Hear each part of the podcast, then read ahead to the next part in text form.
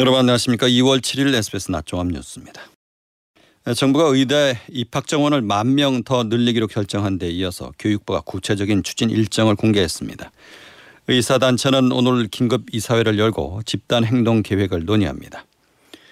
관훈클럽 토론회에 참석한 한동훈 국민의힘 비상대책위원장이 김건희 여사의 명품 가방 수수 의혹과 관련해 저열한 몰카 공작이지만 걱정할 부분은 분명히 있다고 밝혔습니다.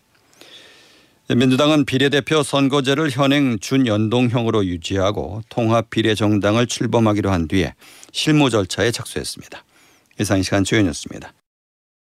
첫 소식입니다. 내년부터 오 년간 의대 입학 정원을 이천 명씩 만 명 더 늘리기로 한 정부 발표 이후 교육부가 구체적인 추진 일정을 공개했습니다.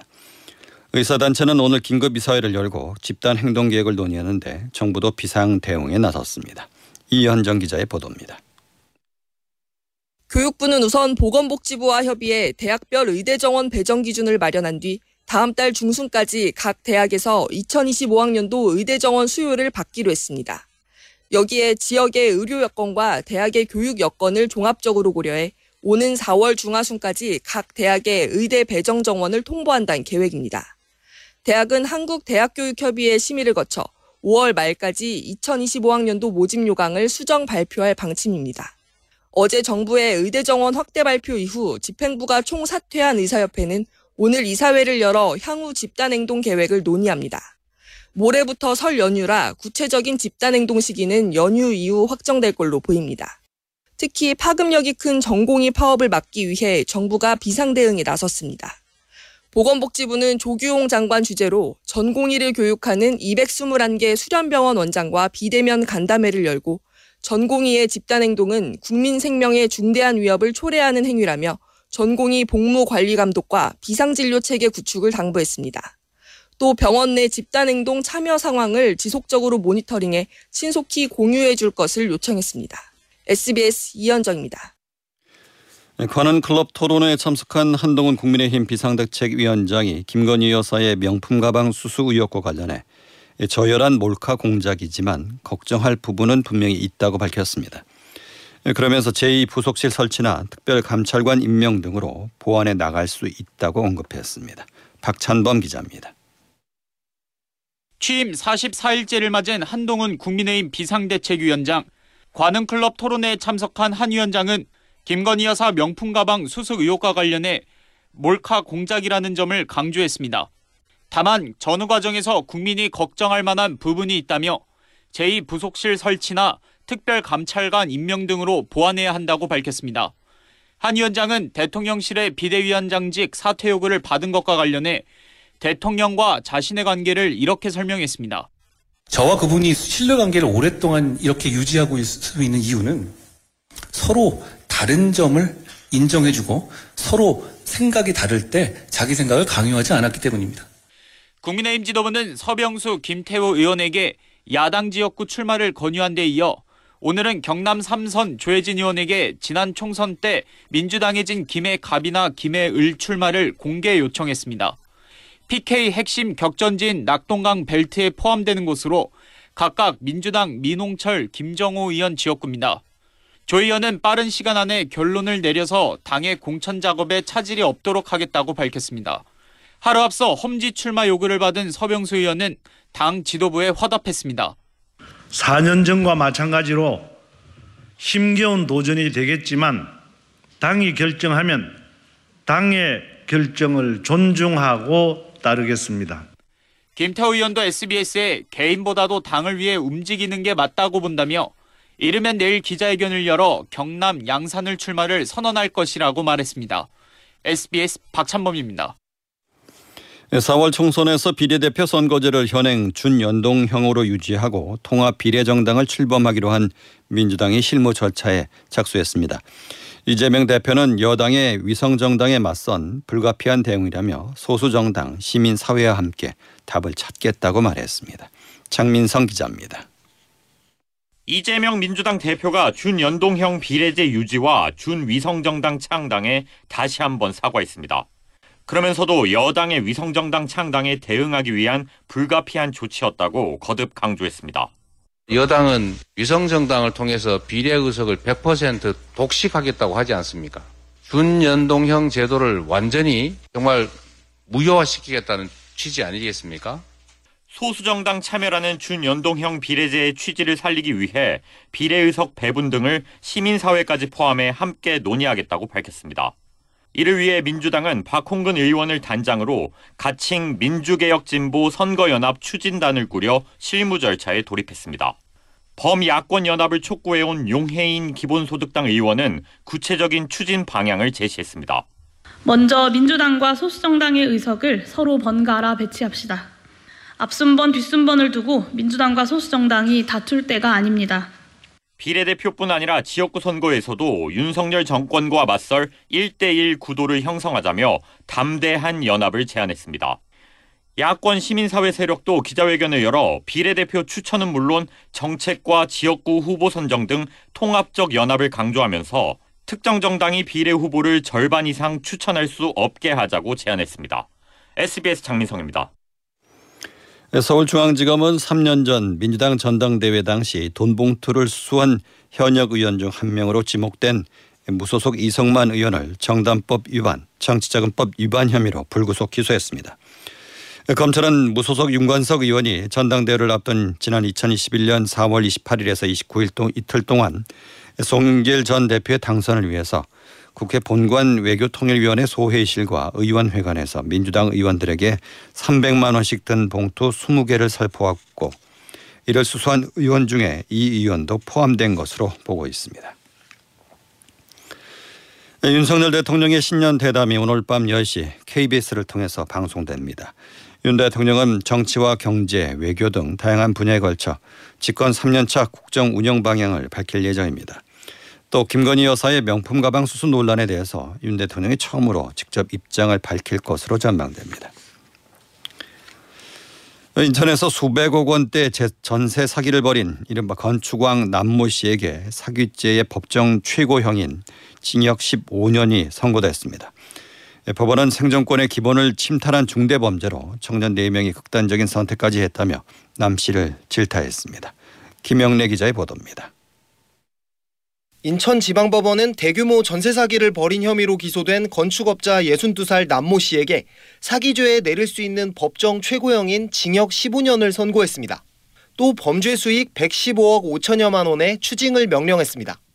같은 혐의로 기소된 공인중개사와 중개보조원 등 공범 아홉 명에게는 각각 징역 사 년에서 십삼 년이 선고됐습니다. 재판부는 남 씨가 저지른 중대범죄로 이십, 삼십대 청년 네 명이 극단적인 선택까지 했다며 스스로 탐욕에 따라 세입자들에게 피해를 준 부분에 큰 죄책감을 져야 한다고 꾸짖었습니다. 재판부는 이례적으로 사기죄의 법정 최고형 형량을 높이는 법 개정이 필요하다고도 밝혔습니다.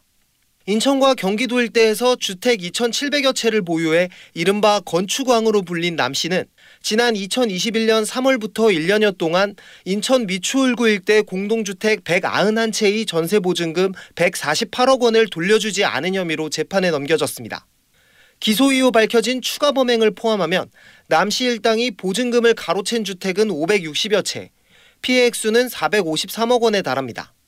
전세사기 피해자들은 사기죄의 형량이 너무 낮다며 남씨 일당 전원에게 범죄단체 조직죄를 적용해야 한다고 주장했습니다. 또 남씨 일당의 나머지 범죄 수익도 모두 추징해 피해자들에게 돌려달라고 촉구했습니다. 에스비에스 김영래입니다.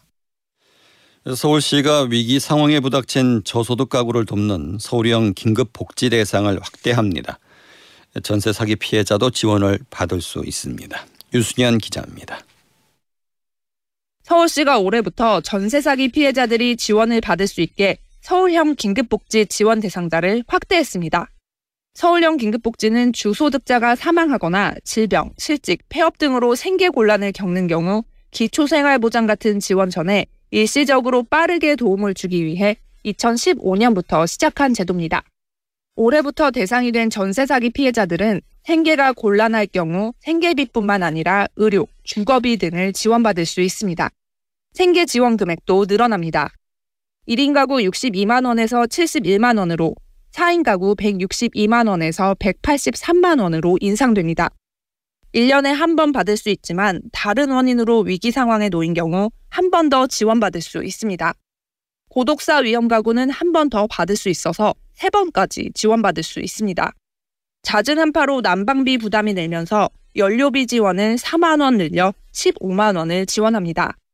복지사각지대에서 발생하는 사고를 막기 위한 특별지원제도도 운영합니다.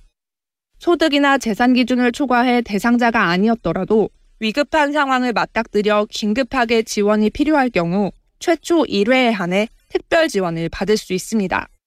서울시는 이를 위해 예산을 지난해보다 이십구억 늘린 백오십팔억 원을 편성했다고 밝혔습니다. 서울형 긴급복지는 거주지 행정복지센터나 자치구를 방문해 언제나 신청할 수 있습니다. 에스비에스 유순현입니다.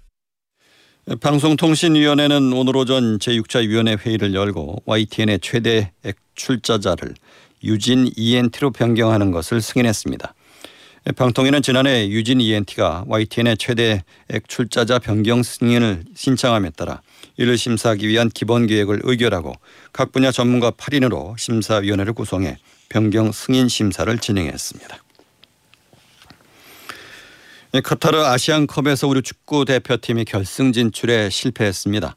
피파 랭킹 팔십칠 위 요르단에 이 대 영으로 지는 수모를 당하면서 육십사 년 만에 우승 도전이 허망하게 무산됐습니다.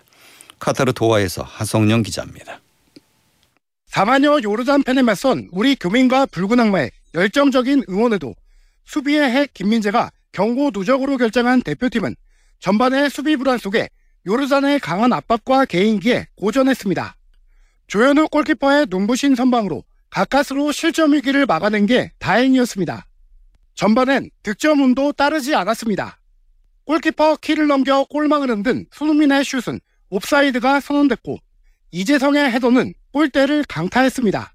수비 불안에 흔들리던 대표팀은 결국 후반에 와르르 무너졌습니다. 후반 팔 분 박용호의 패스미스로 위기를 자초하며 알 라이마트에게 선제골을 헌납했고 후반 이십일 분엔 에이스 알 타마리의 개인기에 농락당하며 추가골까지 내줬습니다. 경기 막판 극적인 반전도 없었습니다. 앞서 네 경기 연속 추가시간 득점으로 기사회생했던 대표팀은 체력이 바닥난 듯 이렇다 할 득점 기회조차 잡지 못했고 결국 유효슈팅 한 개도 기록하지 못하고 피파 랭킹 팔십칠 위 요르단에 이 대 영으로 패배하는 수모를 당했습니다.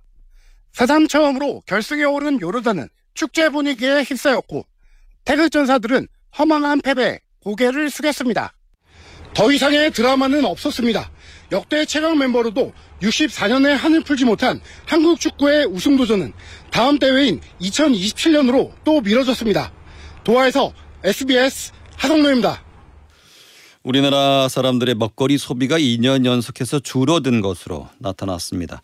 이 먹거리 물가 상승세는 쉽게 꺾이지 않고 고금리 환경 속에 이자 부담도 이어지면서 먹는 것조차 줄이는 소비 부진이 해소되지 않고 있습니다. 권해리 기자입니다. 국내 음식료품 소매 판매는 지난해에 전년인 이천이십이 년 대비해서 이 점 육 퍼센트 줄어든 걸로 통계청과 한국은행, 소상공인시장진흥공단 집계 결과 나타났습니다. 이천이십이 년에도 이 점 오 퍼센트 감소했는데 이 년 연속 감소세가 이어지면서 감소폭은 지난해 더욱 커진 겁니다. 이천오 년에 관련 통계가 작성되기 시작한 이래로 음식료 소비가 줄어드는 모습이 나타나는 건 사상 처음입니다. 글로벌 금융위기가 덮쳤던 이천구 년에도 먹거리 소비는 꾸준히 늘었던 걸 감안하면 그만큼 한국인들이 말 그대로 허리띠를 바짝 졸라매고 있다고 볼 수 있는 결과입니다.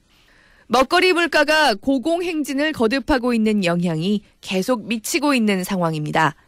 이천이십이 년 외식 물가 상승률은 칠 점 칠 퍼센트로 삼십 년 만에 가장 빠른 속도로 올랐던 데다 지난해엔 약간 둔화했지만 여전히 육 퍼센트 상승률을 유지했습니다. 가공식품 물가 상승률도 이 년 전엔 금융위기 이후 최고 수준인 칠 점 팔 퍼센트였고 지난해에도 육 점 팔 퍼센트 또 뛰었습니다. 특히 최근에는 신선식품인 농축수산물 물가 상승률이 지난달에 팔 퍼센트를 기록해 전체 소비자 물가 상승률의 세 배 가까이에 이르고 과일 물가는 이십팔 점 일 퍼센트로 폭등세를 이어가고 있습니다. 고금리 환경이 장기화되는 것도 음식료품 소비가 줄어드는 이유로 꼽힙니다. 막대한 가계 부채, 이자 부담까지 커지면서 그만큼 국민들의 소비 여력이 떨어진 겁니다. 올해 상반기에도 기준금리 인하는 기대하기 어려운 상황이라 더 적극적인 내수 활성화 대책이 나올 필요가 있다는 목소리가 커지고 있습니다. 에스비에스 권애리입니다. 농림축산식품부는 올해 설 차례상 차림 비용이 평균 삼십만 구천 원 정도로 지난해와 비슷한 수준으로 조사됐다고 밝혔습니다. 설 차례상 차림 비용은 전통시장에서 구매할 경우 이십팔만 삼천이백삼십삼 원으로 대형 유통업체에서 구매하는 경우보다 십오 점 칠 퍼센트 저렴했습니다. 이 반도체, 자동차 수출 호조 등에 힘입어서 경상수지가 지난해 오월 이후 팔 개월 연속 흑자 기조를 유지했습니다. 한국은행에 따르면 지난해 십이월 경상수지는 칠십사억 천만 달러로 흑자로 집계됐습니다. 이어서 자세한 날씨를 양태빈 기상캐스터가 전해드립니다. 오늘도 큰 추위 걱정은 없겠습니다. 이번 설 연휴 동안에도 날씨가 무난하겠습니다. 별다른 눈비 예보 따로 없이 하늘이 맑겠는데요. 낮 기온이 크게 오르면서 활동하기도 수월하겠습니다. 다만 크게 나는 일교차는 유의하시기 바랍니다. 현재 하늘에 구름 조금 지나고 있습니다. 안개가 남아 일부 시야가 뿌연데요.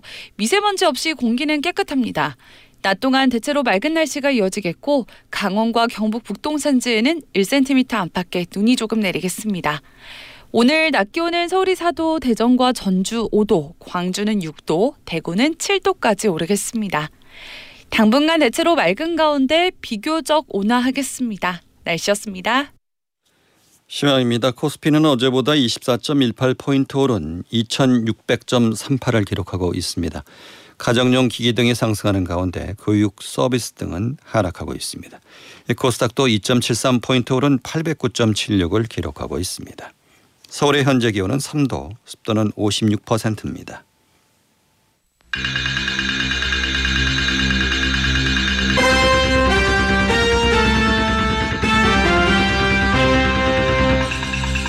에스비에스 낮종합 뉴스 진행의 박광범이었습니다.